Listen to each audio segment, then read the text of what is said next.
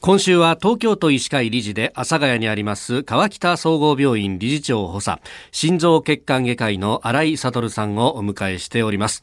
えー、昨日はコロナが来るぞっていうところで様々な対策を取られたというお話がありました。で、えー、その後、まあ、3月の終わり、4月頭、緊急事態宣言も出て、第1波というものがやってきたというところ、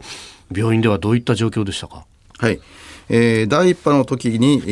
ー、一つの病棟をですね、はい、あのコロナ対応の病棟にして対応したんですけども、えー、まああのこの新型コロナウイルス感染症は最初の方針というのは感染した患者さん症状があってもなくてもですね皆さん入院と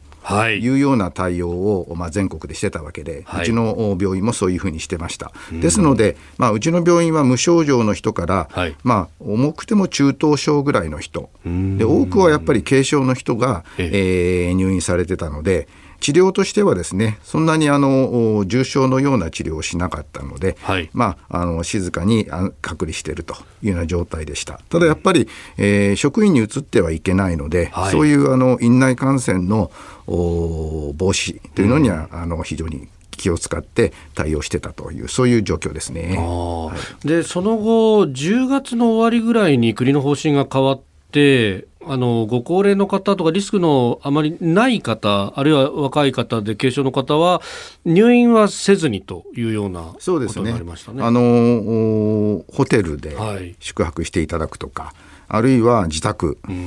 という方で方針にし、ま、変わりましたから入院してくる方っていうのは症状が中等症以上の人、まあ、重い方の人ですね、はい、それとあとはあリスクが高い人高齢者の方とい。う人たちが入院してきましたね、はい、その方針が変わったところで今度第3波がやってくるという感じ、はい、これやっぱ様相が変わりましたか？そうですね。あの第2波と比べて高齢者の方が、えー、かなり増えてきたと。はいうん、ぐんぐん増えてきましたね。で感染のこの世の中での、はい、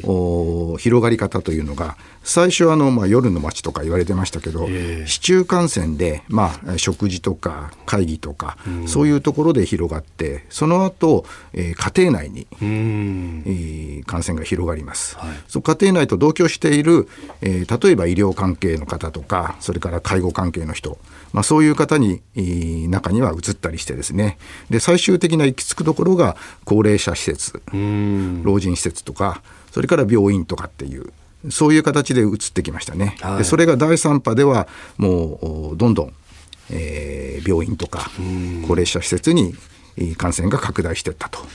いうそういう様相でしたね。これ、そうなると、川北総合病院で見る患者さんたちも、まあ、リスクが高かったり、ご高齢の方が多いと、これやっぱり現場にかかる負担というのは、より大きくなりますか？そうですね、もともといろんな病気を持っている方、はい。それからあのある程度高齢者ですと認知症の方があって、えー、なかなかマスクを ずっとしてるっていうのが難しかったり、はい、それからまあ中にはですねあの寝たきりみたいな人もいらっしゃいますし。